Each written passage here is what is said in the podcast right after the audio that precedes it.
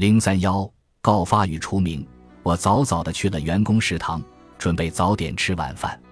狱警和职员在食堂里自发地分开坐。到了傍晚，监狱里只剩下上晚班的人，人数明显比白天少很多。狱警坐在食堂的一头，职员坐在另一头，中间隔着4-5张没人坐的桌子，似乎双方都想离彼此远点，越远越好。在极少数特殊情况下，狱警和职员会坐在一起，饭菜由犯人负责准备并端上来。那是一个诡异的场面，莫名的有些温馨。这天晚上气氛更加诡异，我觉察到了从狱警桌子那边散发出的敌意。有几个素不相识的狱警冷眼看着我，另一些与我关系比较好的也对我视而不见。我拿了三明治，在教务处的一个同事面前坐下。他在监狱里人缘很好，许多新鲜刺激的小道消息都是从他这儿流出来的。这些人吃错药了，我问他，他知道我在说什么，隔着一张餐桌朝我凑过身来。米勒被供出来了，他小声地说。他告诉我，狱警经常会搜查犯人的牢房，这是保证监狱安全的标准流程，有时也是为了公报私仇。有一个犯人受到了狱警的施压，或者出于别的原因，觉得自己的牢房马上会被搜查，便拿着一把自制的小刀跑去找他的老师米勒，请米勒协助处理掉。据说米勒照办了，把小刀扔进教室的垃圾桶。也许他天真的以为，只要不是让他去害人，这样做就不会有事。米勒是认识那个犯人的，说不定关系还不错。也许他是好心，想帮那个家伙永绝后患，继续留在课上学习，成功拿到文凭，毕竟那也是他的学生。也许他只是不敢拒绝，害怕向狱方告发这个犯人的话，以后会被报复。米勒在监狱工作，他知道这里的潜规则，告密者不得好报。他也知道犯人在外面是有兄弟的，也许犯人勒索了他，一旦犯人在他面前掏出凶器，他就再也无法置身事外，要么合作，要么举报。这本身就是一种勒索，没有保持中立的余地。米勒想要找到一个两全其美的方法，企图神不知鬼不觉地处理掉这件事，结果却失算了。当那个犯人被押去问话时，为了讨好四的人，他抖出了一条线索，一个职员的名字。这很可能是他逼迫米勒处理凶器的原因，毕竟他自己就可以扔掉，不用多此一举去假借他人之手。但是面对即将到来的调查，他需要一些讨价还价的筹码。米勒就是这个筹码。对米勒更不利的是， Sid 前去搜查垃圾桶时，发现里面是空的，小刀似乎被另一个犯人拿走了，又回到了犯人当中。整件事很有可能是一场精心策划的阴谋，犯人之间是串通好的。不久，米勒被叫去审问，就是我撞见的那次。查理让他去 Sid 办公室，大家都在传 Sid 对他严厉盘问，问到他痛哭流涕，可他一再否认，说自己不知道有什么小刀。但是 Sid 有的是各种招数撬开他的嘴。在精神上被折磨得够呛后，米勒终于承认了，也许是因为 Sid 提醒他，他很有可能因此坐牢。最后满脸通红，一脸羞愧的米勒被狱警护送着走出监狱。这是监狱的规定，违纪的职员将由狱警一路送出监狱，只是很少发生而已。在这之后，监狱里将会有一场大彻查。我惊恐万分地听着整个事件的始末。可怜的米勒，他的下场是每个职员的噩梦。这是一个近墨者黑的典型案例，最后你可能也会沦为罪犯，哪怕你是好心也没用。即使你做了当下最明智的决定，也有可能会落入别人设计好的圈套。今天发生在他身上的事，也可能发生在我们任何一个人身上。换作是我们，被犯人持刀威胁，或者用其他更可怕的手段恐吓，我们会如何应对？米勒被供出来了，我同事的这句话令我不寒而栗。几天后，我站在监狱的护所门前门，等着他慢慢升起，去参加非狱警职员必须参加的一个全员大会。因为米勒的事件，我们将接受集体训话，接着再号召大家团结一心，做好本职工作。在前门执勤的狱警埃迪格·兰姆斯是禅宗信徒，岗位上总放着一本东方思想宝典，它传给了我一丝智慧。在等待厚重的大门升起时，我问埃迪他从书中学到了什么。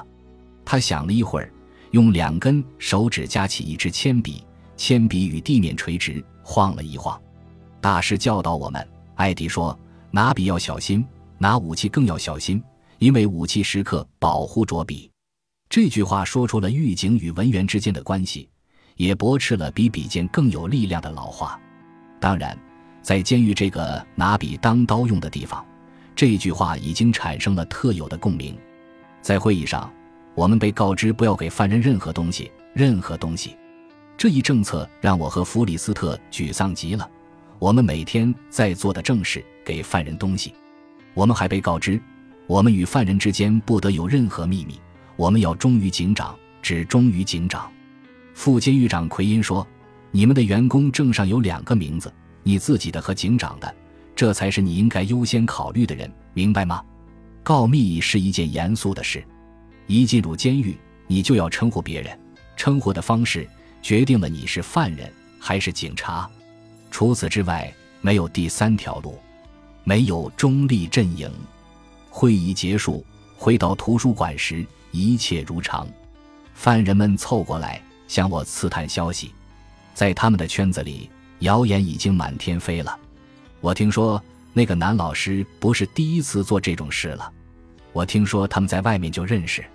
我听说那个男老师卖毒品给三的人，害怕那个家伙会告发他。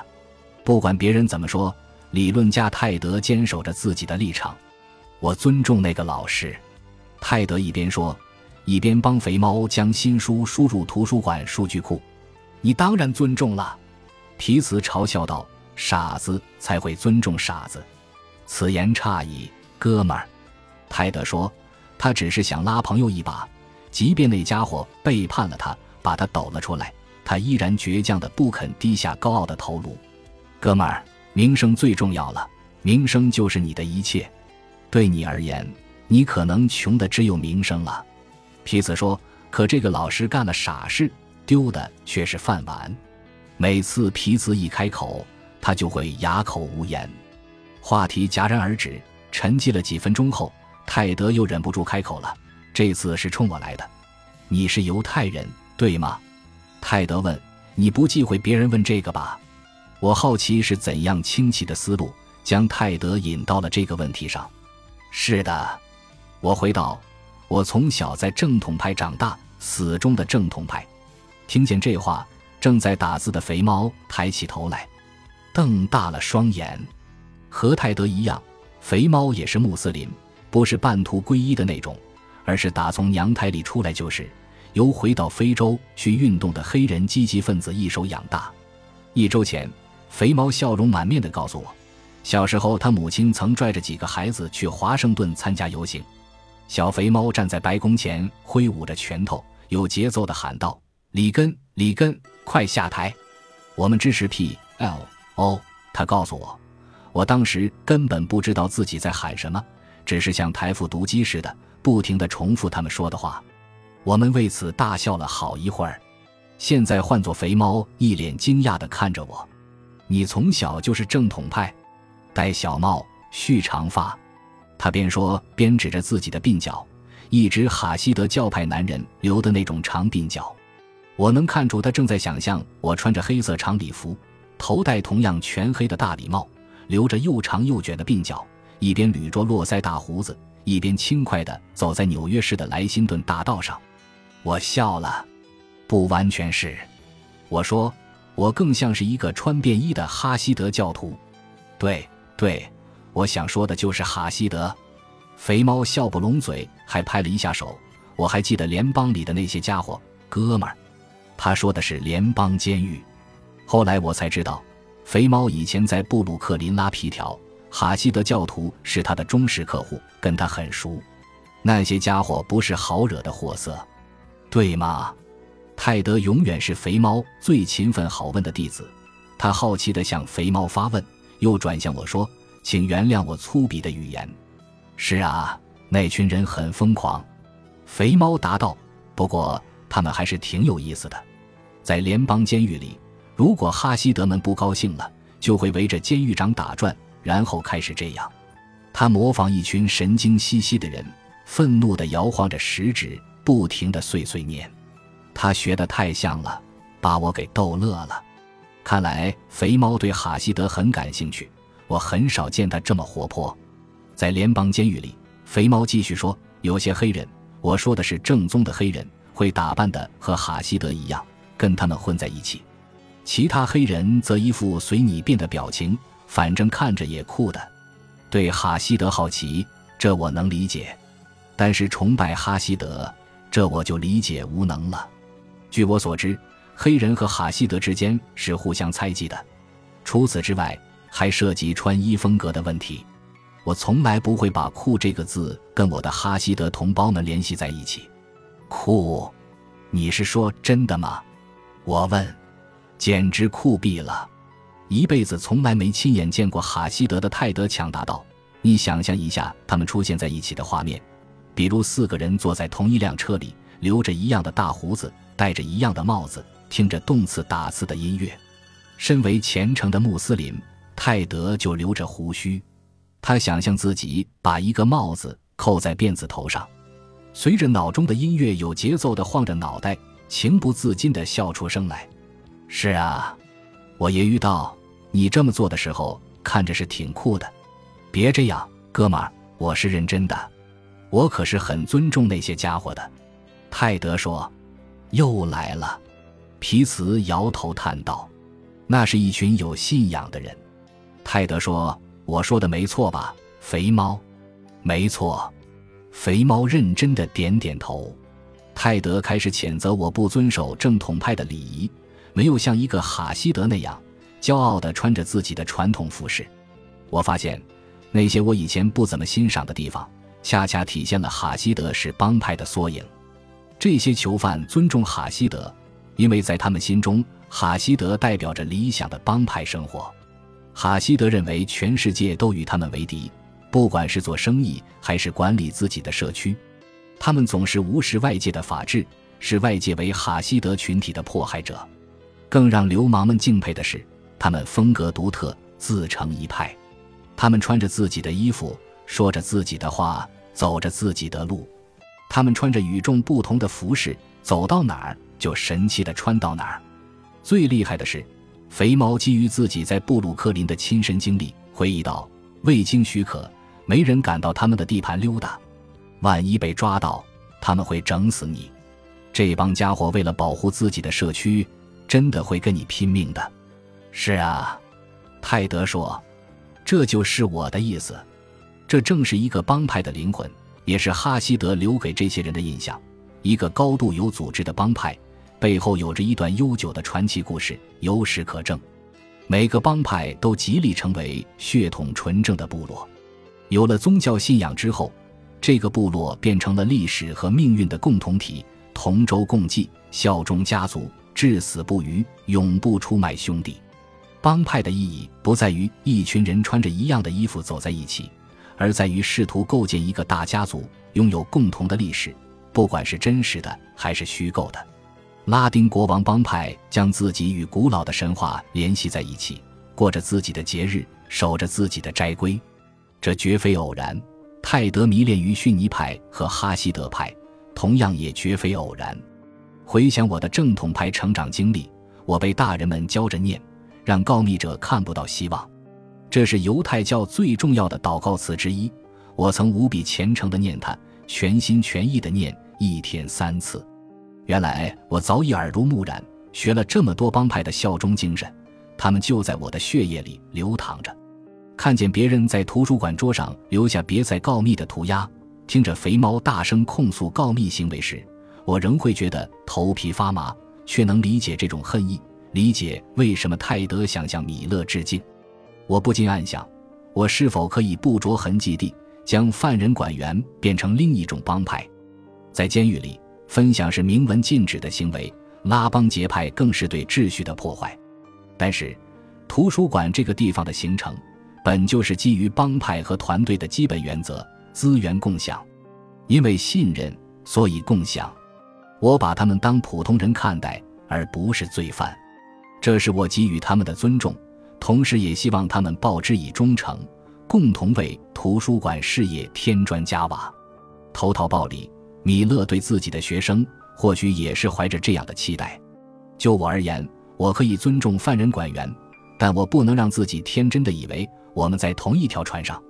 我从来不叫犯人的绰号，我是一个公务员，我得使用犯人的正式姓名，他的官方称呼。尽管如此，绰号的诱惑确实让人难以抗拒，它更能反映一个人真实的性格。如果一个每天都来图书馆的人操着一口很难听懂的密西西比和口音，你很难克制自己不去叫他乡巴佬，尤其是当别人都这么喊的时候。如果有人听惯了别人喊的绰号，可你偏偏不那么喊，这就是你失礼了。有的犯人出狱没几个月，他的本名我就忘了，只记得绰号。不过这些都不是重点。在监狱里，称呼一个人恰当与否并不重要，贴切与否也不重要，你来自哪个阵营才重要。比如说，我领着警队的薪水，我就要和法律同仇敌忾。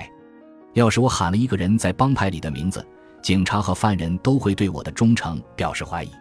在监狱里，警察和罪犯一分为二，各自为营，此外再无其他，没有中立地带，你必须站队。在监狱的荣辱文化中，如何称呼他人可不是随便的事。你在公开场合的行为表现，代表着你对一个人的敬重程度。如果你用绰号来称呼别人，你不仅是在向这个人致敬，也是在向给予他这个绰号的团伙致敬。如果你喊了这个绰号，你就成了这个团伙的一份子。这就是告密盛行的原因。告密本质上是说出某个人的真名，剥夺披在他身上的街头假名。向狱方举报一个人，其实是在重建他的正式身份，削弱他的街头身份。米勒拒绝说出犯人的真名，其结果就是那晚我同事告诉我的，他的名字被别人给供出来了。他的名字成了在监狱黑市上交易的另一件商品。这就是前车之鉴，我要更加小心才行。允许犯人给我起绰号是不明智的，哪怕是大总管这类威风的绰号也不行。允许梯队通过广播将我的真实姓名传遍大波士顿地区更不明智。我不能让人觉得在这场监狱之争中我偏向了囚犯这一边，尤其是在我犯傻的时候，比如之前对德鲁克出言不逊，即便不是本意，我也不经意地站错队了。如果再不当心，我就会落得和米勒同样的下场，手里拿着小刀，好心替犯人掩护，却变成戴罪的羔羊。任由犯人随意称呼我，就是在给他们告发我的机会。我不能陷进去。以杰西卡为例，帮他将礼物转交给儿子，这没有什么不对之处，或者应该问，我错了吗？这说不定是件好事呢。是对是错很难说，唯一确定的是，我做这事失位了。一个犯人，培训时教官说过，和囚犯走得太近就是麻烦的开端。千里之堤，溃于蚁穴。我正在走向一个灰色地带，同事们曾提醒过我不要越线，犯人们也提醒过我，现在就连副监狱长也正式发生了。我知道事故的工会老板查理会说，不要卷入是非，即使这次侥幸逃过，下次也会东窗事发。总是有人对我说，保持距离，别牵扯进去，这样的话我听过多少遍了。可我已经卷入杰西卡的事了。每当我说服自己不会出事的，我这么做是对的，我就会想起米勒那张窘迫的脸，面色苍白地对查理说谎，也许也是在对自己说谎。如果不是发生这些事让我心生动摇，我早已跟米勒一样自欺欺人，不肯承认现实。好消息是，大家还分不清我的名字。我的本名是亚伯拉罕，阿维本身就是从他衍生而来的昵称。在以色列和正统派，这是个和汤姆一样普遍的名字，在监狱里却十分独特。很多人至今无法念对我的名字，各种念法都有，阿瑞、加维、阿里、阿迪、艾优卫、阿尼、阿雷、阿尔罗、艾尔比、哈雷、哈利、阿菲、阿德维尔、阿尔维、奥迪、阿比、AV、小维、哈尔文。有时我一天会听到好几个错误的版本，最夸张的是有人把我的全名当成阿尔文，由此衍生了一个错误的昵称阿尔维。起初自己的名字被再三念错让我有些恼火，但后来也就接受了现实。我像是一个有着15个化名的神秘男子，这些变化多端的神秘名讳在监狱里给我披上了一件隐形的外衣，任何人想告发我或者想认出我都没那么容易。让囚犯把我的名字发出去，在电台节目里念出来，虽说很危险，但哎呦喂，这个名字让那一天充满了欢乐。我知道在未来的某一天，我将不得不选择立场。在那之前，我的名字隐藏的信息远比它透露的要多。在监狱里，这反而是福。人们也可以披上其他伪装，比如说用含沙射影的方法，使用犯人的绰号而不是直呼其名。这让我想到了佛陀，他的真名我早就忘了。我们俩一直不太合得来，应该说是深深的讨厌对方。一天在馆内短暂的休息时间，我朝他凑过身子问他们为什么叫你佛陀。因为你是个和平的人。